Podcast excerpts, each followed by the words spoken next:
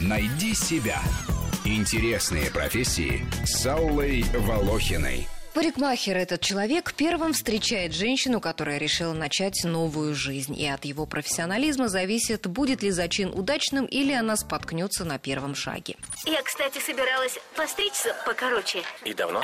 Что? По моим наблюдениям, женщины стригутся коротко по двум причинам. Или они пережили мучительный разрыв с мужчиной, или же не на шутку увлечены женским гольфом.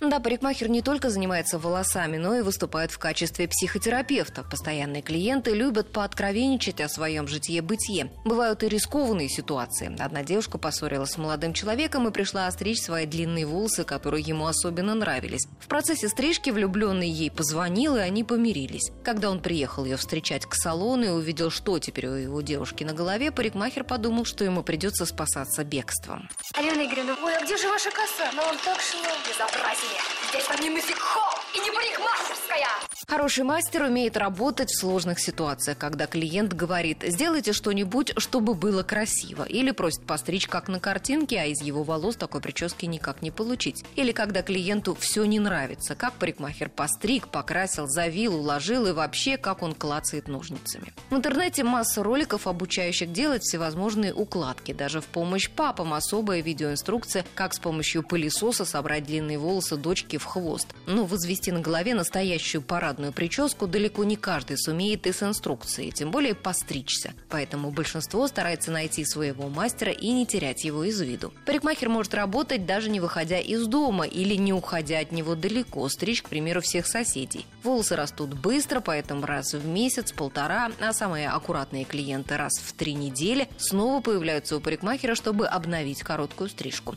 Кстати, именно короткие, слегка растрепанные волосы сейчас и в моде. Боже мой, кто это? Это я? Как я вам? Отпад. Вы даже помолодели, Людмила Прокофьевна. Хорошая я ученица. Вундеркинд. А как вам моя прическа? Умереть не встать. Я тоже так думаю. Так я теперь буду выглядеть всегда. У парикмахеров бывают особо доходные периоды перед 8 марта и Новым годом, но особенно с мая по сентябрь. В теплое время года граждане особенно сильно хотят быть красивыми, прихорашиваются перед отпуском, потом перед выходом на работу. К тому же в это время идут последние звонки и выпускные в школах и даже в детских садах. Да, прошли те времена, когда маленьких девочек стригли под горшок в любом зале, хоть в мужском. Сейчас парикмахеры отлично зарабатывают и на прическах для выпускного из детского сада. В теплое время года повышается и свадебная активность. Тут, конечно, своя специфика. Нужна репетиция укладки. И ответственность особенно велика. Невесты обычно очень нервные, но еще более нервные их мамы. И всегда у них выходят споры, как должна выглядеть молодая. К примеру, сейчас парики не носят, так? Ой, слава богу, я считаю. Куда лучше так э, живенько, правда? А то как дом на голове. Но если живенько, то лучше.